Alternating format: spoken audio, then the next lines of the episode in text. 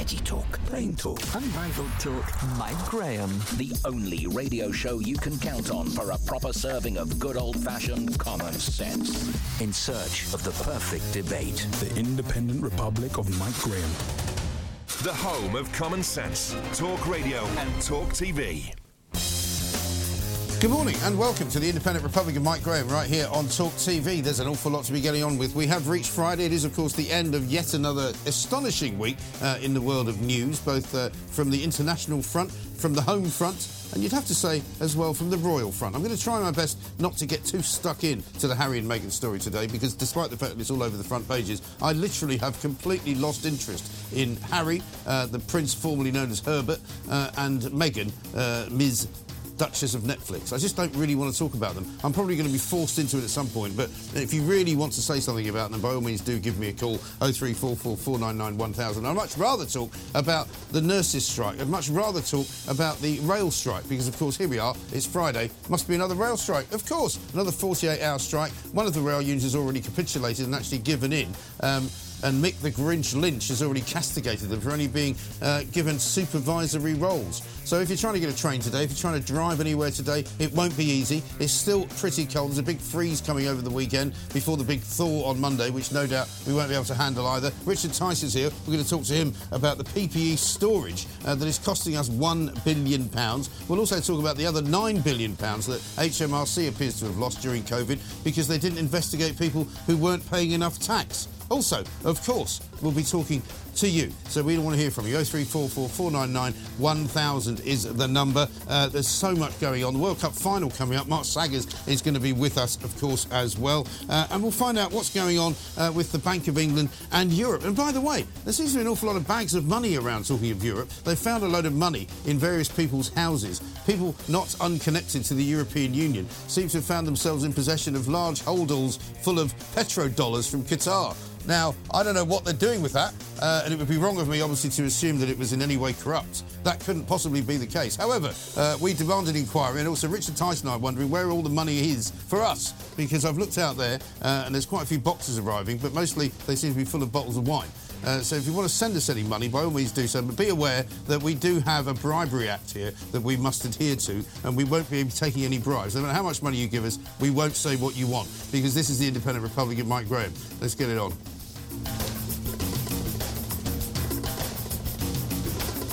I can't believe we've reached another Friday, Richard. Um, an incredible week again of news. It's hard to believe, isn't it? Yeah. I mean, every Friday we uh, we sit here and the news gets even more extreme, and and this week it's uh, as you say, the just strikes everywhere. Mm. Every day this month is just full of strikes. Uh, really interesting this uh, the sort of division now between some of the rail unions. Yeah. As to uh, who's accepting what when. And I think Mick Lynch is beginning to feel the heat, feel mm. the pressure. And I think he's obviously losing support from other unions yeah. and indeed from his own members. Well, the T S S A, which represents quite a few sort of administrative people in the rail business and who work in quite an important role in many ways for, for Network Rail, they have accepted a deal now. That's right. And he's kind of poo-pooing that. He said it's up to them to do it, and it's all very well, they can do it if they want. But he's more or less saying they're not very important workers in the rail business, which seems an extraordinary thing to say for a comrade. You know they're in trouble once they start dissing their own comrades. Yeah. And look, I think that that there's not enough talk about how actually they're going to modernise the railways mm. so that we, the customers who pay the bills, can actually rely on them to run on time. Yeah. Because they seem to run on time in most other right. developed nations. But here in the U K, the idea of having modern practices, having trains that uh, that depart on time, that arrive on time, mm. just doesn't seem to form part of the debate. Well, they seem very resistant. It's worse than that. Very resistant. Worse than that, because anybody who uses the trains on a regular basis tells me that you actually have no idea now whether the train you're about to, to, to get on is going to run. And if it does start, where, whether it's going to get to the destination you want it to go to. Uh, well, I've just been trying to get the Elizabeth line mm. over recent weeks, and it is a complete and utter lottery. Yeah. twenty billion quid poured into this. And this is the newest line in London. This is the newest line in the United Kingdom, yes. and indeed in London. twenty billion quid, three and a half years late.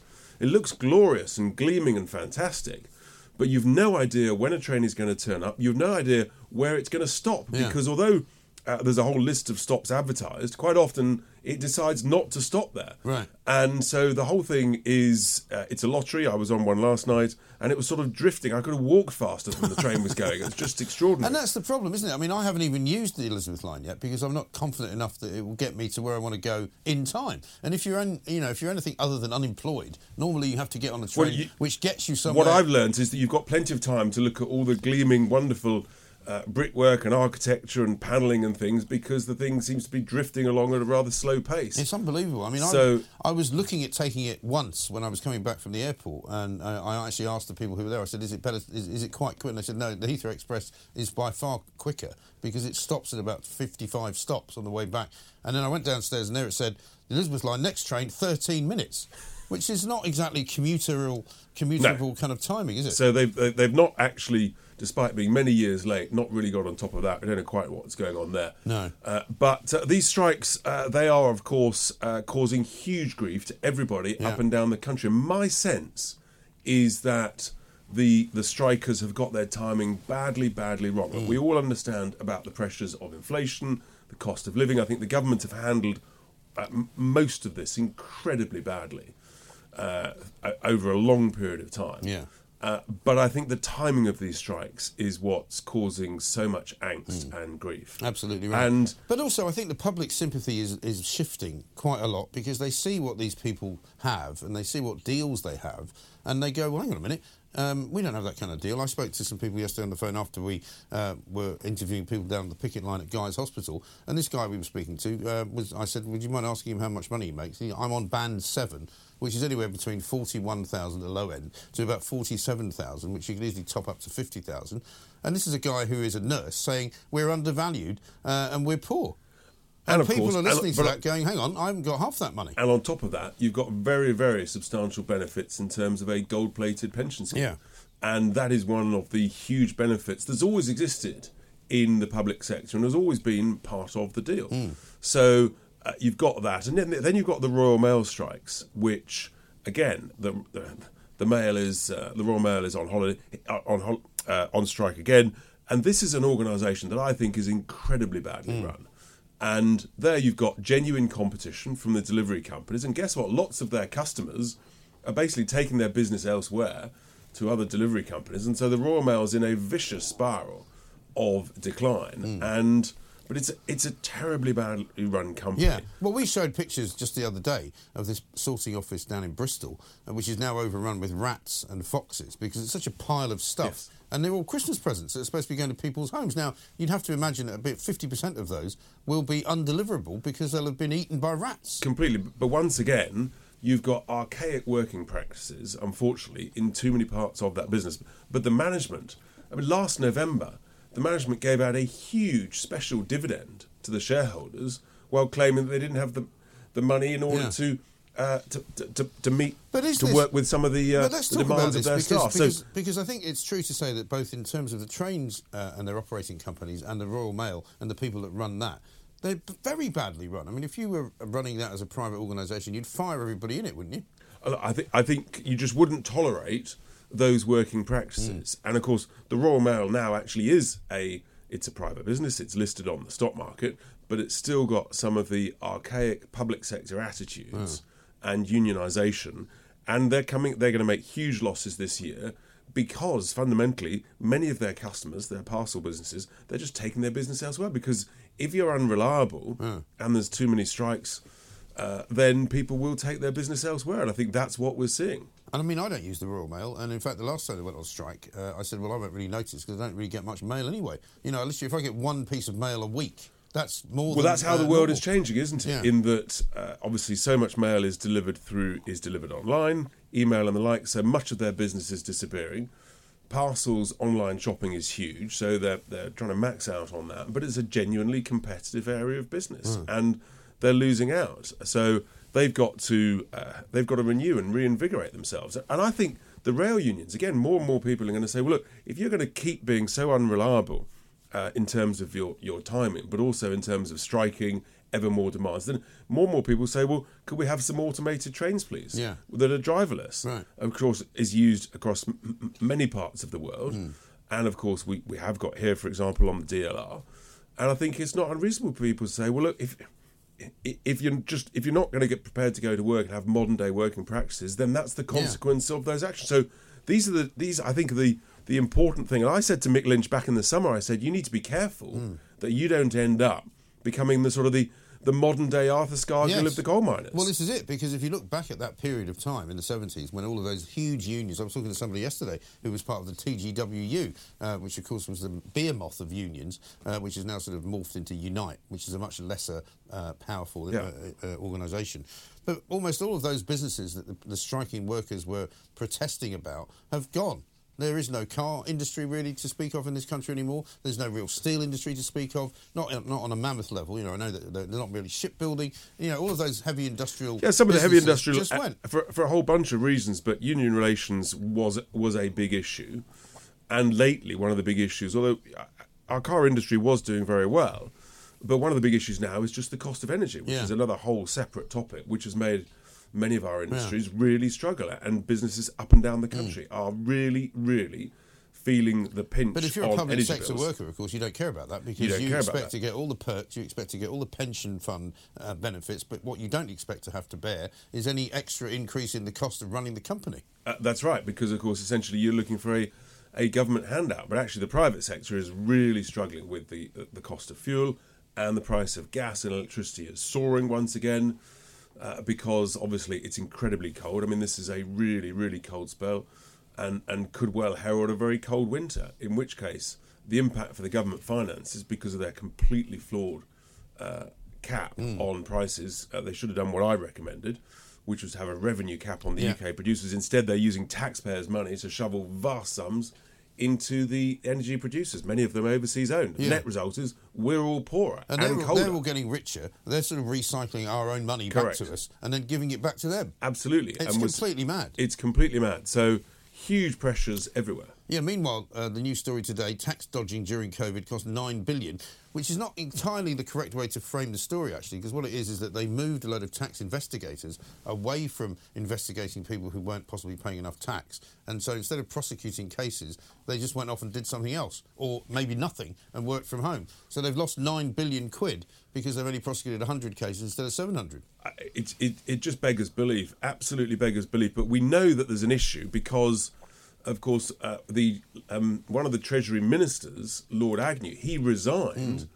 uh, some many months ago because, he, as a sort of, he wanted to make a clear statement that actually uh, there was not enough focus on recovering fraudulent loans, right. some of the bounce back loans yeah. and some of the other COVID loans, and he was concerned that there was there was no focus on them. That was that was multi-billion. I think that's mm. separate to this story. And I remember talking to Grant Shapps when he was briefly Home Secretary. You might remember those dark days. He's had um, so many jobs. I mean, yeah, I know. I'm amazed he remembers um, what job he has got. He wasn't any good at any of them. um, and he claimed they were claiming some of it back. And I said, well, how much have you got back so far? And he went, I think we've got about a billion back. And that's the first I'd heard of it, and I'm not sure that's true. But stay where you are, because talking of billions, there's a lot of money swilling around, swishing around uh, inside Brussels. Apparently, uh, some bags of cash have been found uh, in the homes of some senior uh, European Union uh, individuals. We'll find out what that's all about. Coming next on Talk T V.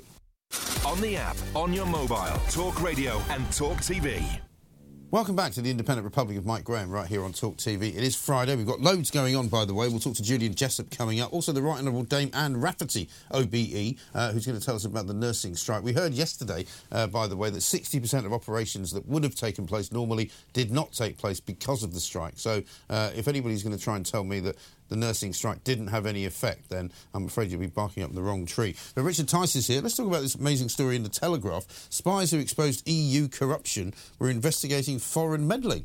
Uh, this really is a story that is growing and growing, because you've got uh, you've got Belgian intelligence services who, uh, they've carried out over twenty raids, it mm. appears.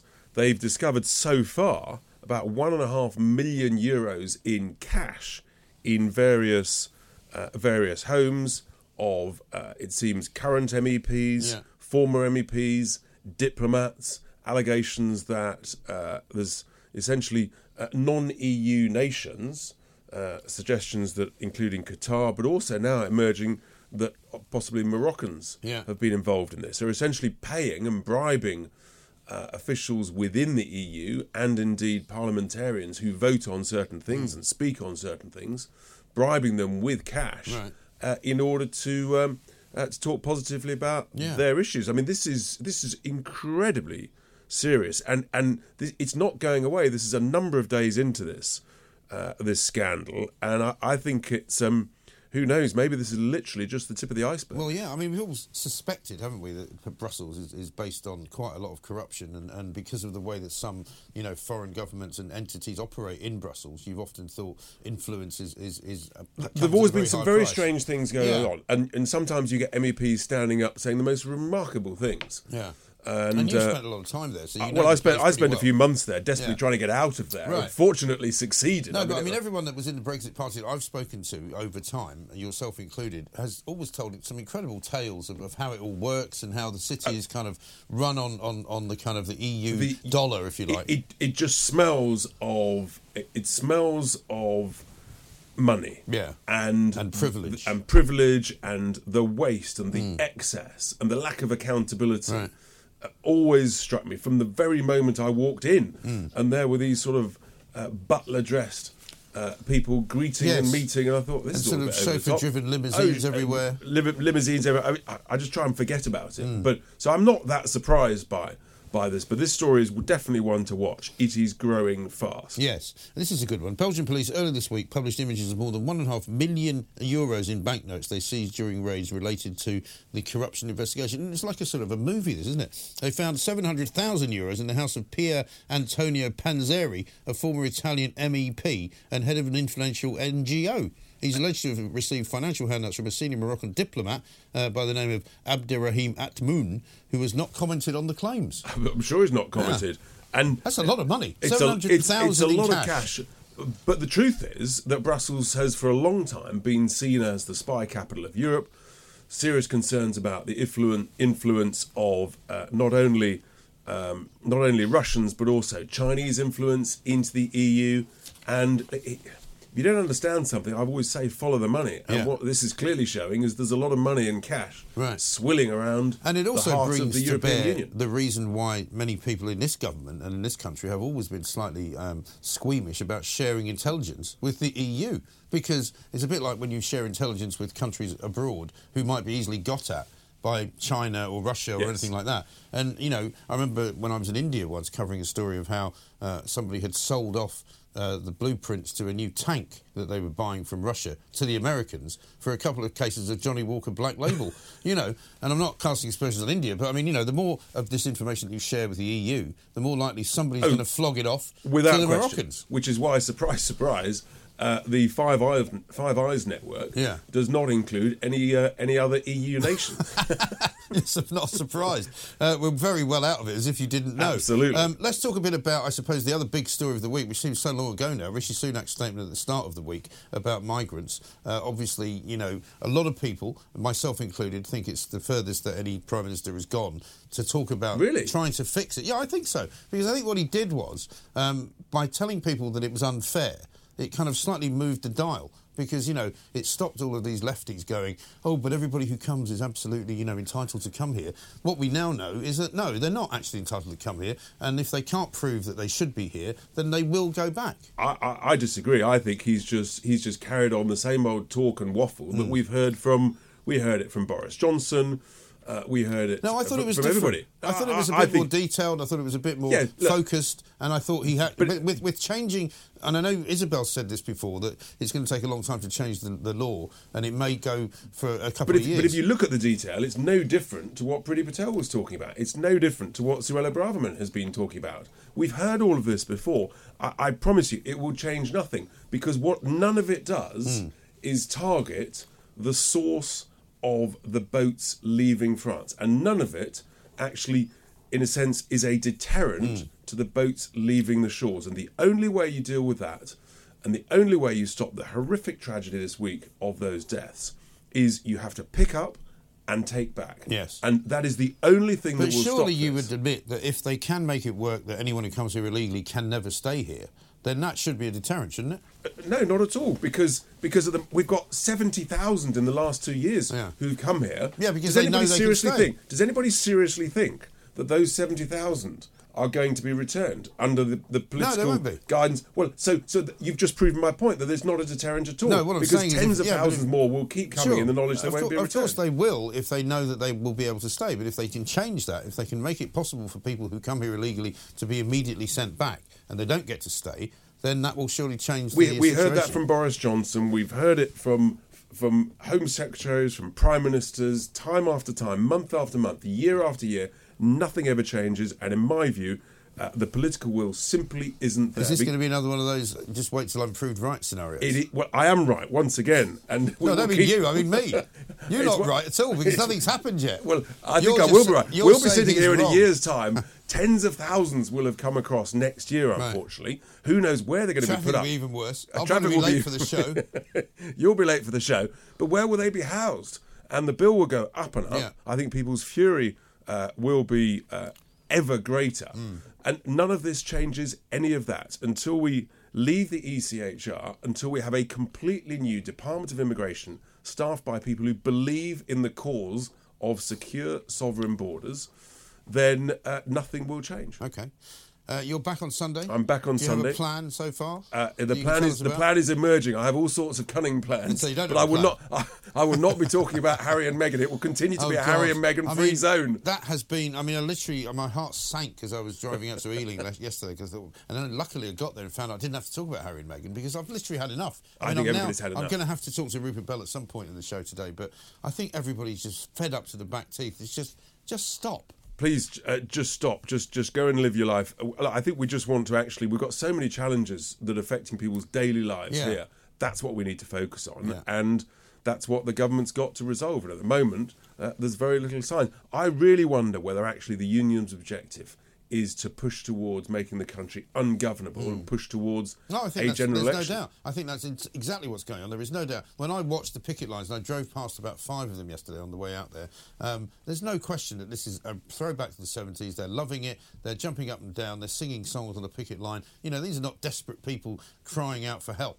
These are people who are relishing the idea that they can bring down the government. It's as simple as that. Richard Tice, thank you very much indeed. He'll be back on Sunday, ten a.m. Don't miss it. Uh, the Sunday sermon, of course, with Mister Tice. It's always worth listening to. Uh, we've got more coming up. I'm not going to mention Harry and Meghan, uh, but Rupert Bell might. Uh, he's up next. This is Talk T V. On D A B plus, on the app, Talk Radio and Talk T V. Welcome back to the Independent Republic of Mike Graham right here on Talk T V. How about this from Julian in Coventry? Morning, Mike. As a recently retired police officer, we were always told our pay compensated for the fact that we did not have normal employee rights, such as the right to strike. Nurses often compare their salaries with ours, stating they should be equivalent, so perhaps they should give up some rights as well, such as the right to strike. What a good point. Very well said. Uh, here's the thing from uh, Ian. He says, just seen your clip on the people on boats when they arrive, uh, they will be sent back. The only downfall to your argument is that you can only send back those in the system. Those who arrive and run will not be returned. Well, I mean, I think the point about all of the boat people that arrive on small boats on the southeast shores of this country is that we really don't know for sure exactly how many people there are, because not every single one of them gets counted by border force. And you're quite right, Ian. I know that some of them just disappear off into the local towns and are never to be seen again. So you have to assume that that number is a relatively high one, certainly in the several hundreds, possibly the few thousand. But, you know, they've got to try and do something. And what I was trying to say to Richard Tice was that I think Rishi Sunak has said more than any previous incumbent, either in the Home Office or uh, in number ten Downing Street. And I think he does mean business, and let's see uh, whether he manages to do something about it. oh three four four, four nine nine, one thousand, a big... Big sporting weekend coming up, because it is, of course, the World Cup final between France and Argentina uh, on Sunday evening. Uh, Mark Saggers has been our man uh, in the bunker, the World Cup bunker, throughout. He's also the host of the Sunday Night Club on Talk T V. Mark, a very good morning to you. Well, very good morning to you. Um, I, I've changed my backdrop, really, to my, my study. Oh, right. As opposed, okay. to, the, as opposed so to the bunker. Have you, sealed it, have you sealed it up again for another four years? Well... It feels like it's actually been. It should be sealed up since nineteen sixty-six, shouldn't it? Really, it should really. Um, yeah. Do you know what? I'm hopping mad. I'm Why? really mad. Well, I'm not mad. At, I'll come on and talk about the final and tomorrow's third and fourth place votes. But I, I'm mad about the way that our press seems to have. Um, I know it's not the thing to do from within the media, but everybody seems to have just basically lied down and let Gareth Southgate get away with it. Yeah. For me, I mean, we got no further than we. than I predicted, than many others predicted, a quarter final. We played hardly any of the players that he had available. Half his squad didn't even get a game, right. though, nearly. And um, what he did do very well was he's he's brought the press in and the media and everybody together, hasn't he? He's had them playing darts again against yeah, some yeah. of the players, and they've they've fallen for it all. So it's so he can do no wrong, basically. Right.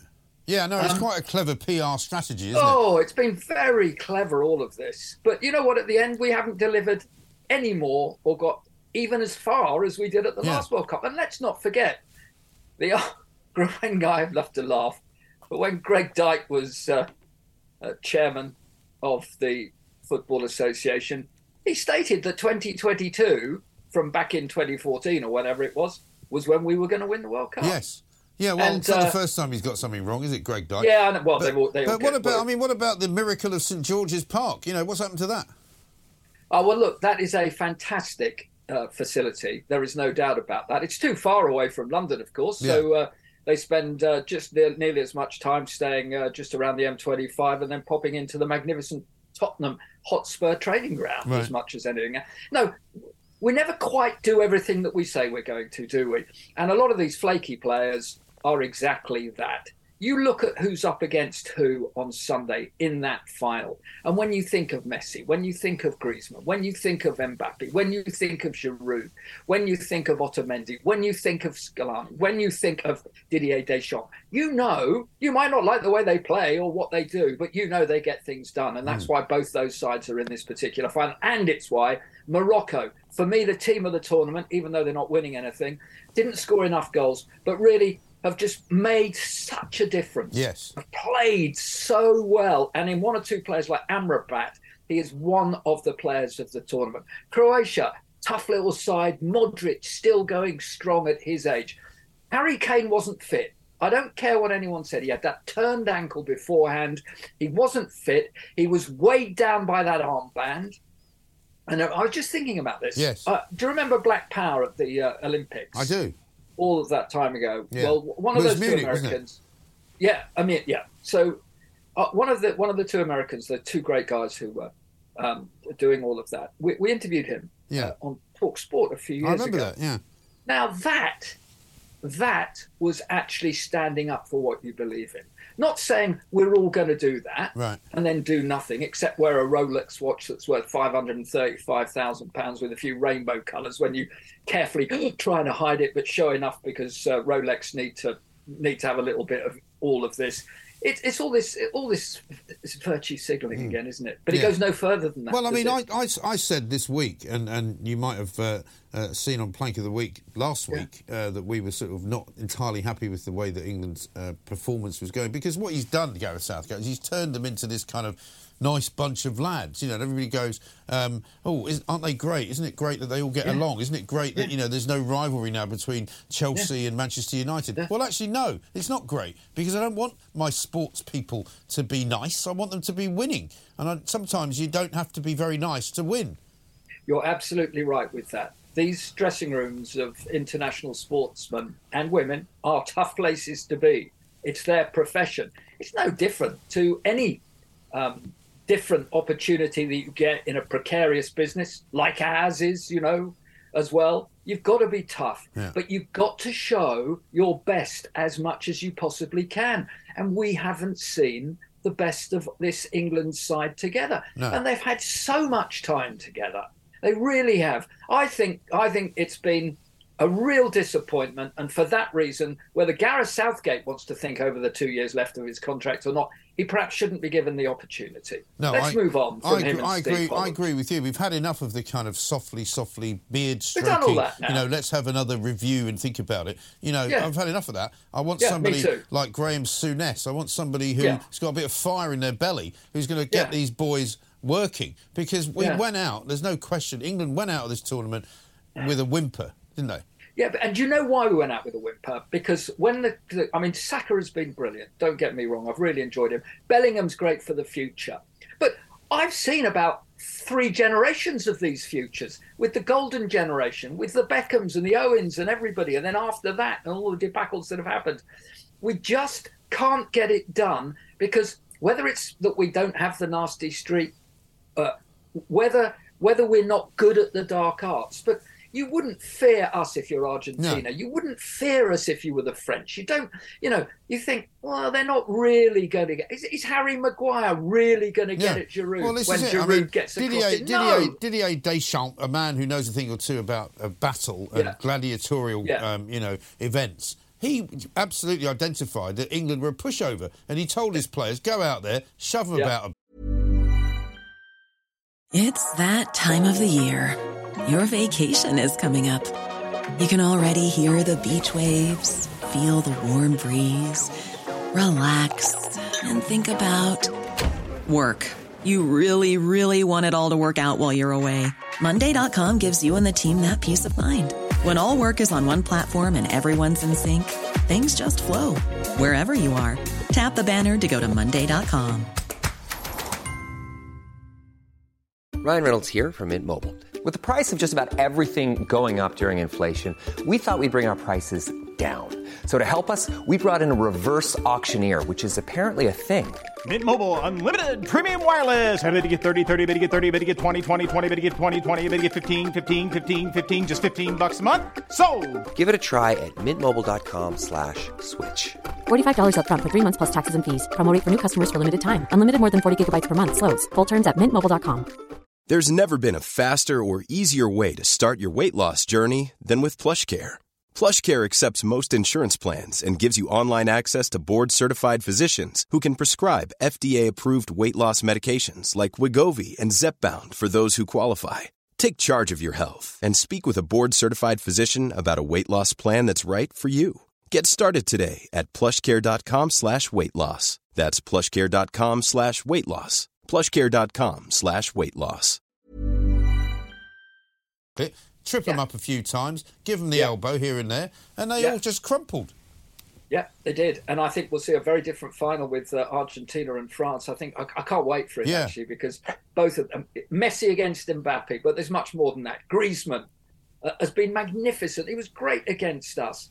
Um, we, we lost our way, but these two sides will make it a great final. And if Argentina aren't having the things their own way, it won't be the beautiful football of Messi. Yeah. It'll be the hardness of the Ottomendis of this world. Yes. They'll, we'll, we'll see all of that again, as we've seen down the series. Oh, what annoys me is we always said, oh, how terrible are Argentina? Oh, how terrible are Croatia at times? Oh, what about these Eastern European sides? They're always tough. They're this, they're that. Oh, look at the French and everything like that. What do they do? They win these competitions. Yeah. Well, isn't it funny? Over in the old Gary the Hypocrite department, we got Gary Neville telling us that uh, uh, Gary Gary Neville telling us that Messi's no good anymore. Uh, oh. A couple of games ago, he said all you've got to do is go and tackle him. He just stands there now. You just take the yeah. ball off him. Well, he looks yeah. a bit stupid now. And meanwhile, yeah. the other Gary uh, has been ratcheting up his hatred for America, which is where the next World Cup is. Do you know what? What on earth? I, I mean, I'm not even going to discuss what he's been saying half the time here, but then, of course, I will do, because it annoys me so much. Um, he's talking drivel. Yeah. He talks absolute drivel these days. Do you know what? I watched, I've watched, obviously, both the I T V and B B C at this one. And, you know, they've, they've had some good pundits, don't get me wrong. Zabaleta, the Argentinian, will be brilliant. Yeah. You know, Mendy, um, uh, and others. Roy Keane is absolutely brilliant, because he tells it yeah. as it is. But Gary Lineker and Gary Neville. Gary Neville, you've got to remember, that's never been talked about, was assistant to Roy Hodgson yeah. uh, after we went out to Iceland in yes. that debacle. Yes. And that was because he told no, but none of the players to go near the press or touch the press or anything like this. He sort of did try to do a Fergie yeah. on them. Oh, I know. That- Listen, Mark, this is going to be a great weekend. Enjoy it. We've got to run because we're running late already. Mark Saggers, he'll be back on Sunday night with the game. Argentina, of course, versus France. This is Talk T V. Fast Talk, Street Talk, Mike Graham. Fighting the good fight with all his might, providing a welcome dose of common sense for the common people. Solid Talk, Hot Talk. The Independent Republic of Mike Graham. The home of common sense. Talk Radio and Talk T V. Good morning and welcome back to the Independent Republic of Mike Graham right here on Talk T V with you all the way through until one o'clock. And then, of course, Ian Collins will be here to take you through the afternoon. Don't forget, if you are listening to Talk Radio, you can watch it as well. Uh, you can go on Talk T V, Sky five two two, Virgin six oh six, Freeview two three seven, FreeSat two one seven, uh, or, of course, you can watch it on YouTube or via the Talk T V app. Don't forget, tonight at seven o'clock, it's time for Plank of the Week, which is my show uh, as we highlight all the plankery that's been going on uh, over the course of the last last week, and believe me, uh, there's been an awful lot of it. Uh, in fact, it was quite difficult to choose an actual winner, it has to be said, but we managed to get there in the end. But do watch it at seven p m tonight, uh, right after Vanessa Feltz, of course, uh, who's on at four. Now, coming up in this hour, we're going to be speaking to the Right Honourable Dame Anne Rafferty, uh, D B E, Professor of Health and Nursing Policy at King's College London, past president of the Royal College of Nursing. Yesterday, uh, there was a strike for the first time uh, in the history of the Royal College of Nursing. Uh, some one hundred thousand uh, nurses, we're told, went out on strike. There were picket lines all over the place. There were also plenty of hospitals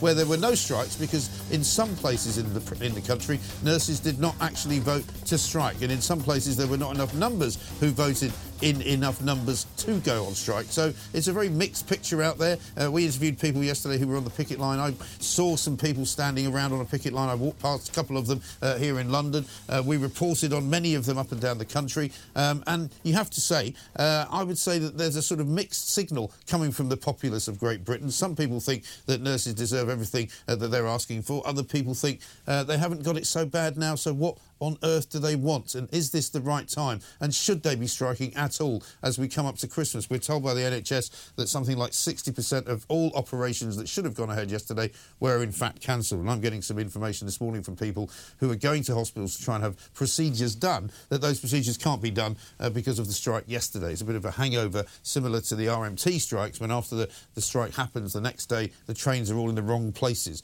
But let's talk to uh, the Right Honourable Dame Rafferty to find out what she made of what happened yesterday. Uh, Dame Anne, a very good morning to you. Good morning. Thanks very much. Um, would you call it a success yesterday? I would actually, um, because I think if you were on the picket line, and I know you said that you visited the picket lines, you could feel the strength of resolve. And I think the energy that nurses have for this dispute, and indeed trying to resolve it, and that's really what we need to to focus on. Um, I think nurses were there, they were chanting, they were singing. There was a, a very um, positive mood around finally taking action after the sense of desperation, which frankly many have actually felt and found over the past few years. So an attempt to take control of their own destiny, and, uh, and doing it, I think, with some flair and panache. Yeah, I mean, certainly they all seem to be having a good time, the ones I saw. Um, I saw the ones outside of Guy's Hospital. I drove past um, Westminster and Chelsea Hospital. I drove past a couple of other hospitals, Brompton Road, uh, around that sort of area. And they certainly were uh, in good voice, and it was reminding me of the good old days of the nineteen seventies, when you used to see picket lines every day for one reason or another.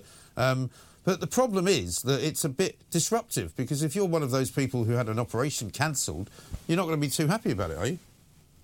Well, yes and no. I mean, some people have actually been saying in the press, and of course, you know, the definition of a strike is that it is intended to be disruptive.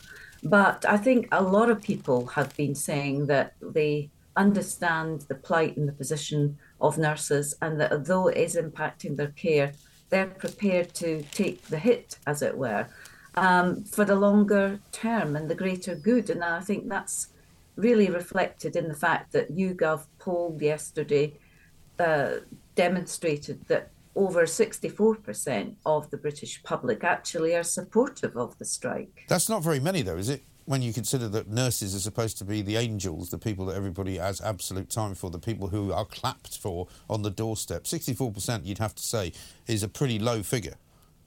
I think it's pretty impressive. I think it's pretty impressive that actually nurses have mobilised on this scale, and being able to meet the very high thresholds that the government has actually set for strike action. I mean, this is a, a, a scale on an unprecedented kind of level, and I think that is very, very strong and sends a very uh, powerful, important signal to the government. It does. It sends a very. It also, it also sends, does it not, a very powerful message to the people of this country that the nurses actually don't care about you.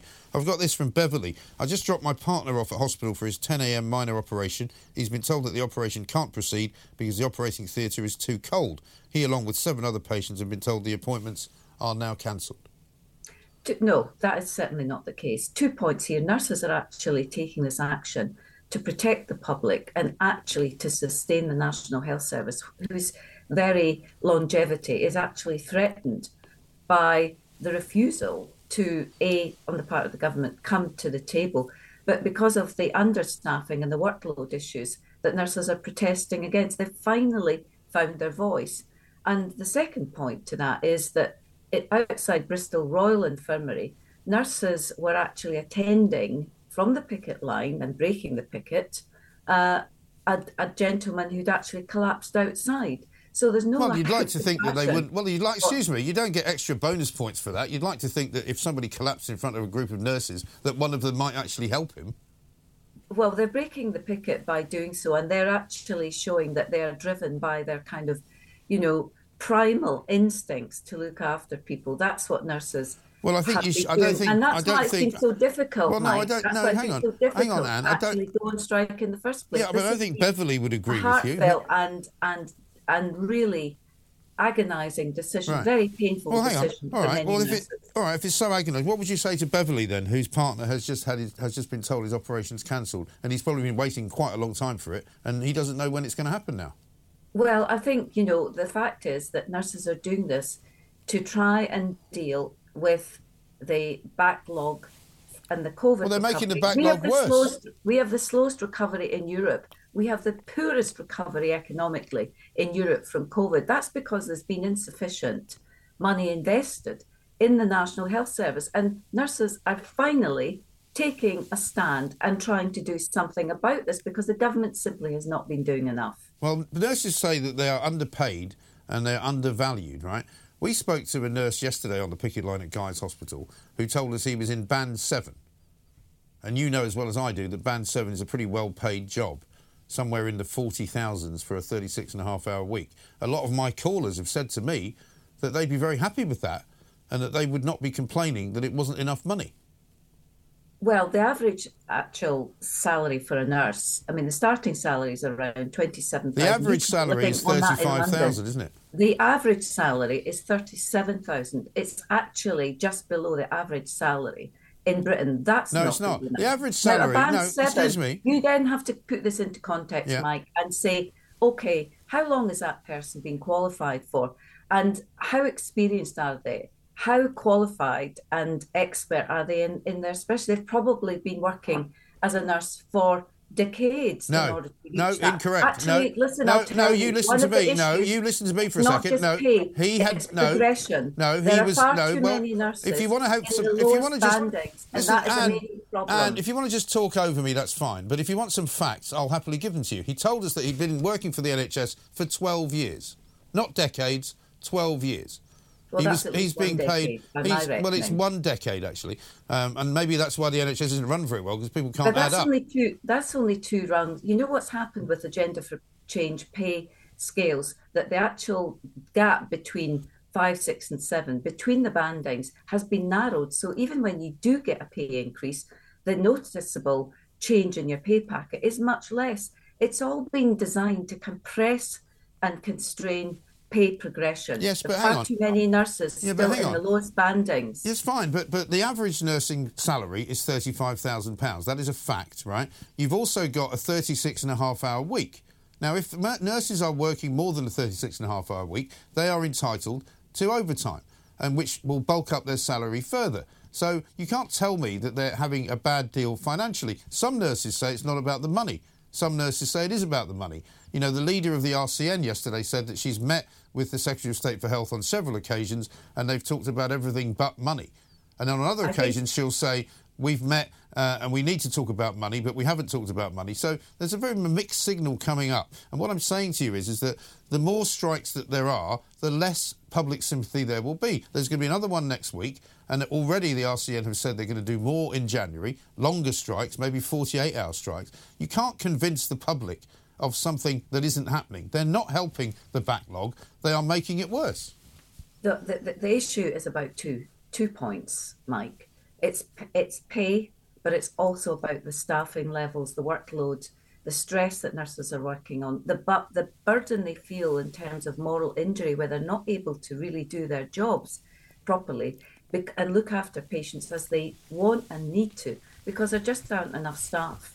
And those are the two main issues that Pat Cullen has been trying to talk to the Health Secretary about, but the Health Secretary steadfastly refused to talk about pay. So I don't see how you can uh, advance these negotiations if you're not able to talk about pay. And it's quite astonishing how tin-eared the government has been thus far, and digging in and actually simply repeating their kind of mantra about the pay review body. But this is as much about staffing and standards of care and protecting the public and the National Health Service as it is about pay. And there's still far too many nurses in those lowest bandings, the twenty-seven K level. That's the majority of the profession, not the thirty-seven. Yes, but there are also other advantages to being a nurse, such as the pension contribution that is made by the N H S to their pension fund. And you know that that is an awful lot better than most people's pensions, certainly in the private sector and in some other areas of the public sector. Rishi Sunak has said that the existing pay offer made to nurses is fair and appropriate. Those are his words. There was a three percent pay award made last April. There would have been another pay award made this April coming, uh, which would have been uh, agreed, including inflation, by the way, uh, by the by the uh, you know the Independent Pay Awards Board. So why not just go with that? Well, basically, Rishi Sunak, the Prime Minister, has been saying that the wages and salaries of nurses and this increase is unaffordable. And he's quoted twenty-eight billion dollars for all public sector awards. Well, that's been shown to be a huge exaggeration by the Institute of Fiscal Studies, who've revised that figure down to less than half. And he tries to morally blackmail the public by saying, well, it's going to cost each family one thousand pounds in extra, stat- extra tax, even if it were to be channeled through tax. It's more likely that that would be less than four hundred pounds. That's the figures that the experts have actually given. So there's quite a lot of scaremongering and moral blackmailing going on behind the scenes here. Quite a lot of. I think I think there's quite a lot of psychic, uh, you may you may you may, dynamics. You may well be right, Anne, but there's also an awful lot of moral blackmailing going on from the N H S nursing side as well, because all of this stuff about how they're all, you know, at the end of their tether and they're all unable to do their jobs. And if this has been the case for such a long time, uh, then I would say they're derelict in not bringing it to the public's attention before now. And it's not good enough to say, oh, well, now they're at the end of their tether, but they weren't last year. You know, the fact remains that there are three billion pounds uh, of, uh, of money set aside every single year for negligence cases and lawsuits because the The N H S has got things wrong. The N H S doesn't work to a large extent because the people running it don't know how to run it. I said this to you the last time we spoke, uh, but I've, I've got hardly any time left. So one final word to you. Um, what would Rishi Sunak have to do uh, for this to be settled? Talk. I mean, just get round the table and with the health secretary. But they are talking. To talk. They are no, talking. They're not. They're not talking about pay and they're not talking enough. So they need to talk. So Pat Cullen says they are talking and you say they're not saying the right things. OK, listen, I'm sure we'll talk about this again. And thank you very much indeed. Dame Ann Rafferty, D B E, Professor of Health and Nursing Policy at King's College London. The moral outrage uh, on both sides of this is very, very easy to see. But I think it's clear to me that the nurses' strike is going to be less and less popular the more it goes on. This is Talk T V. The home of common sense. Talk Radio and Talk T V. Welcome back to the Independent Republic of Mike Graham right here on Talk T V. Lots going on. Uh, we're going to get a visit from Barrow Market apparently later on in this hour. As we get towards the witching hour of Christmas, of course, we will be bringing you lots of different things that you might be able to get your hands on uh, should you have any money left at the end of the year to actually buy anything. I mean, I have to say, though, and I have said this al- already this week, it's pretty baffling to me uh, how on the one hand we keep being told that nobody's got any money, and on the other hand, every time I go anywhere, it's always rammed with people spending money. Now, I know that that might not be the case in every single part of the country, but it's certainly the case uh, in the parts of the country that I go to, uh, that is. London and the South East. There seems to be no shortage of cons- cons- consumers and customers uh, coming in uh, to every shop under the sun. Lots of people seem to be buying loads of stuff for Christmas. and I don't quite understand how that works. There's a lot of strikes going on, of course, as well today. Yet another rail strike. So if you're trying to get a train, uh, good luck with that. Uh, and also, of course, there's going to be another nurses' strike coming next December. But judging by the calls we're getting today, uh, there is a great deal of scepticism, to say the very least, about any of these striking workers, because an awful lot of people have very little sympathy uh, with the nurses, and an awful lot of people have even less sympathy uh, with the train strikers, because they just think they're rather well paid, they're rather well looked after, they've got very good pensions, they've got great benefits. They don't have the worry that an awful lot of people in the private sector have, uh, which is that they may not have a job this time next year. So, you know, let's keep those calls coming. oh three four four, four nine nine, one thousand. Uh, how about this from uh, uh, somebody called Sally in London? Hello, Mike. Baffled by the trope, we are striking over patient safety. When I was a nursing assistant, the level of dodging was shocking, and patient safety never seemed to be an issue, leaving me alone to juggle up to seventeen consultants and over ninety patients with various cancers in outpatients, and nobody died.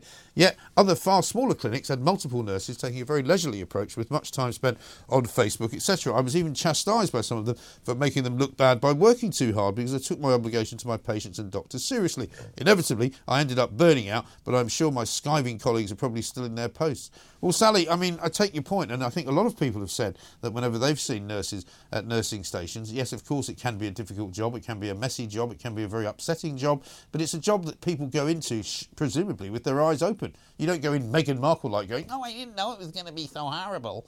Yeah, you're working in intensive care. Oh, you know, the point is, is that if you volunteer to be a nurse, of course you should be well paid, but nurses are reasonably well paid. There's plenty of people who are not as well paid. Let's put it that way. And that would definitely seem to be uh, the view that you are giving me uh, from the great big wide world out there. But let's talk right now to Arabella Skinner, who's the director of Us For Them, because the story came across the desk this morning uh, from Ofsted, that's the regulatory body for education. They warned that pupils may have been identified as having long-term problems incorrectly.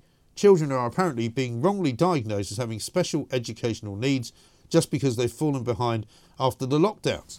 Well, again, I'd have to say, well, we told you so, didn't we? Arabella, a very good uh, afternoon to you. Um, good afternoon, Mike. That- yes, I think we would agree we did tell them so, yes.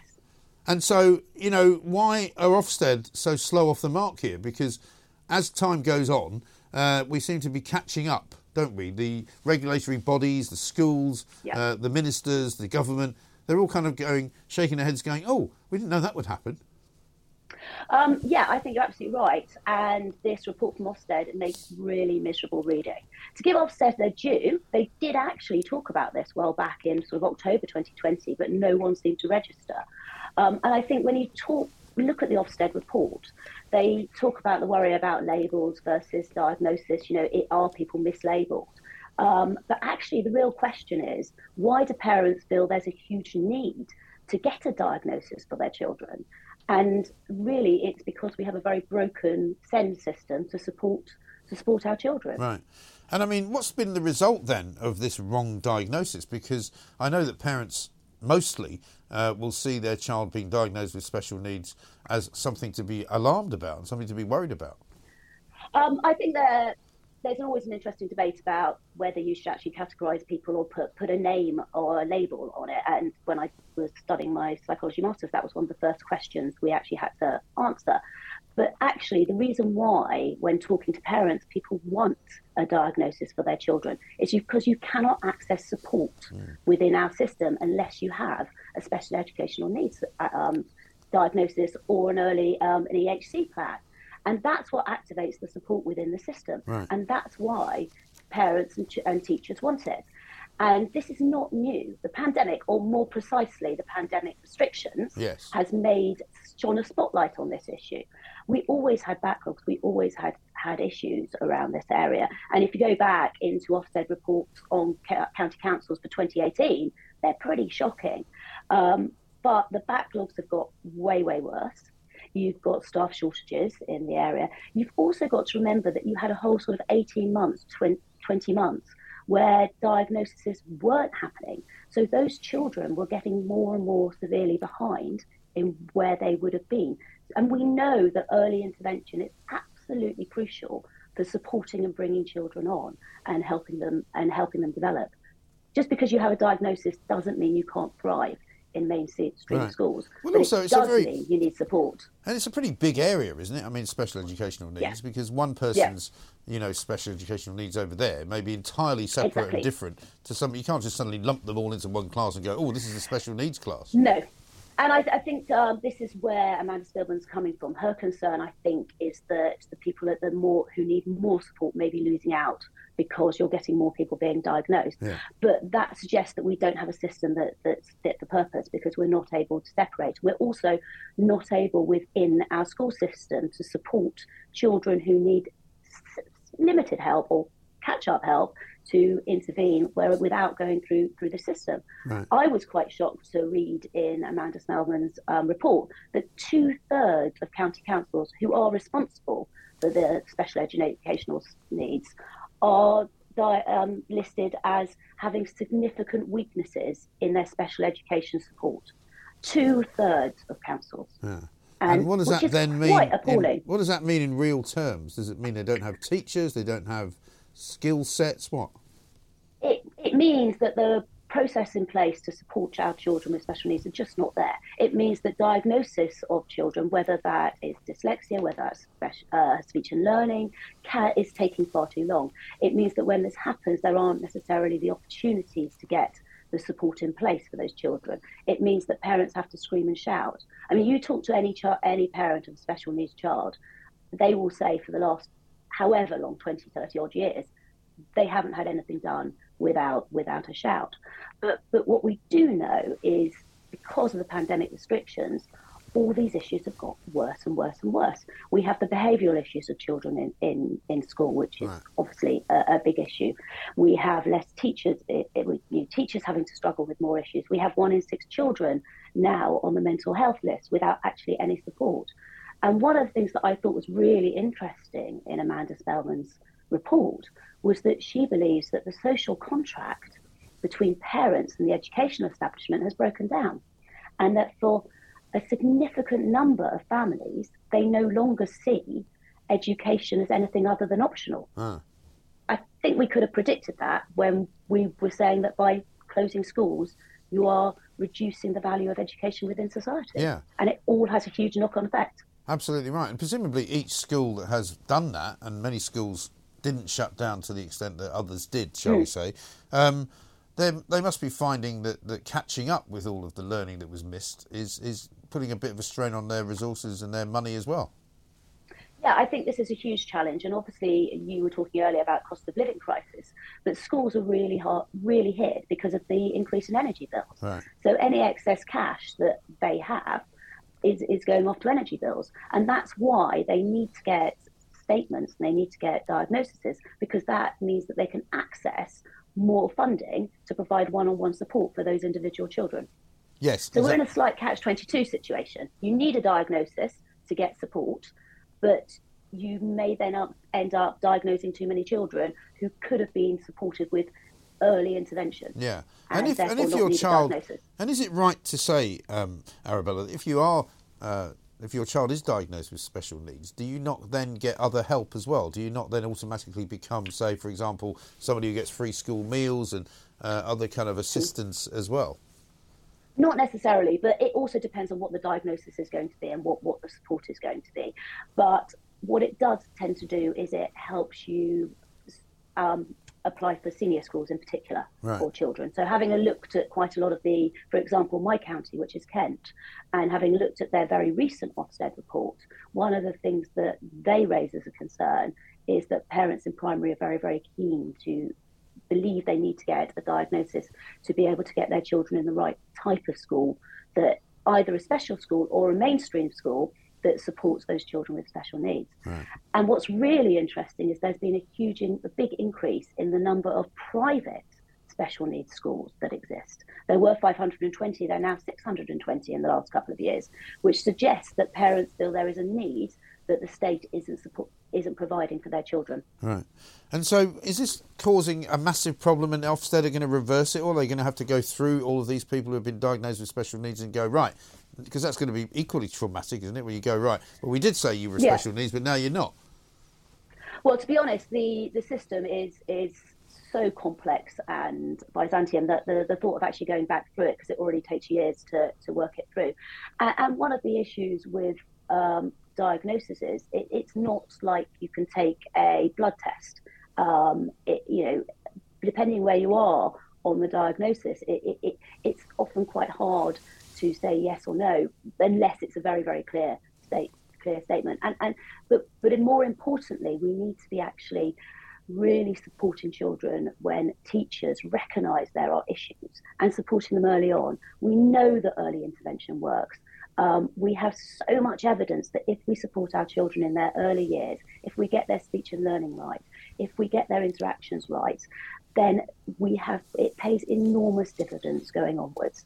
Unfortunately, for a lot of our children who are in sort of year one and year two, they missed out on all that social interaction. Yeah. And therefore, they're behind on basic writing skills, because if they haven't built those those early early development th- things around their hands and, and, and strengths, if they haven't built the skills to say the right words, if they haven't built the skills to sit down and listen, they are at a huge disadvantage. Yes. Um, and I think this is what she's talking about in the context of maybe they don't have a, a, di- a specialist problem. However, they seriously need the support to catch them up. And the government didn't offer the amount of money that Sir Kevin um, Collins suggested, and they gave significantly less money. So regardless of whether you diagnose a child or not, we have real issues within our education system. We have real issues for our children, and there were issues before the pandemic, but the issues are significantly worse for significantly more children now, and we yeah. need to address it now. No, absolutely. Arabella, good to talk to you. Thank you very much indeed. Arabella Skinner, Director of Us for Them, uh, a campaigning group on behalf of children who were affected especially by the lockdown. And it's very important to make that distinction. It's not affected by the pandemic. It's affected by the lockdown, because it was the lockdown that did the damage to children in particular, not the pandemic. Do you see the difference? oh three four four, four nine nine, one thousand is the number. Let's take some calls next. Across the U K, online and on D A B, the Independent Republic of Mike Graham on Talk Radio. If you enjoyed that, be sure to catch the whole show ten to one, Monday to Friday on Talk Radio, via D A B, online or via the Talk Radio app. If you have an opinion on the stories we cover, we'd love to hear from you.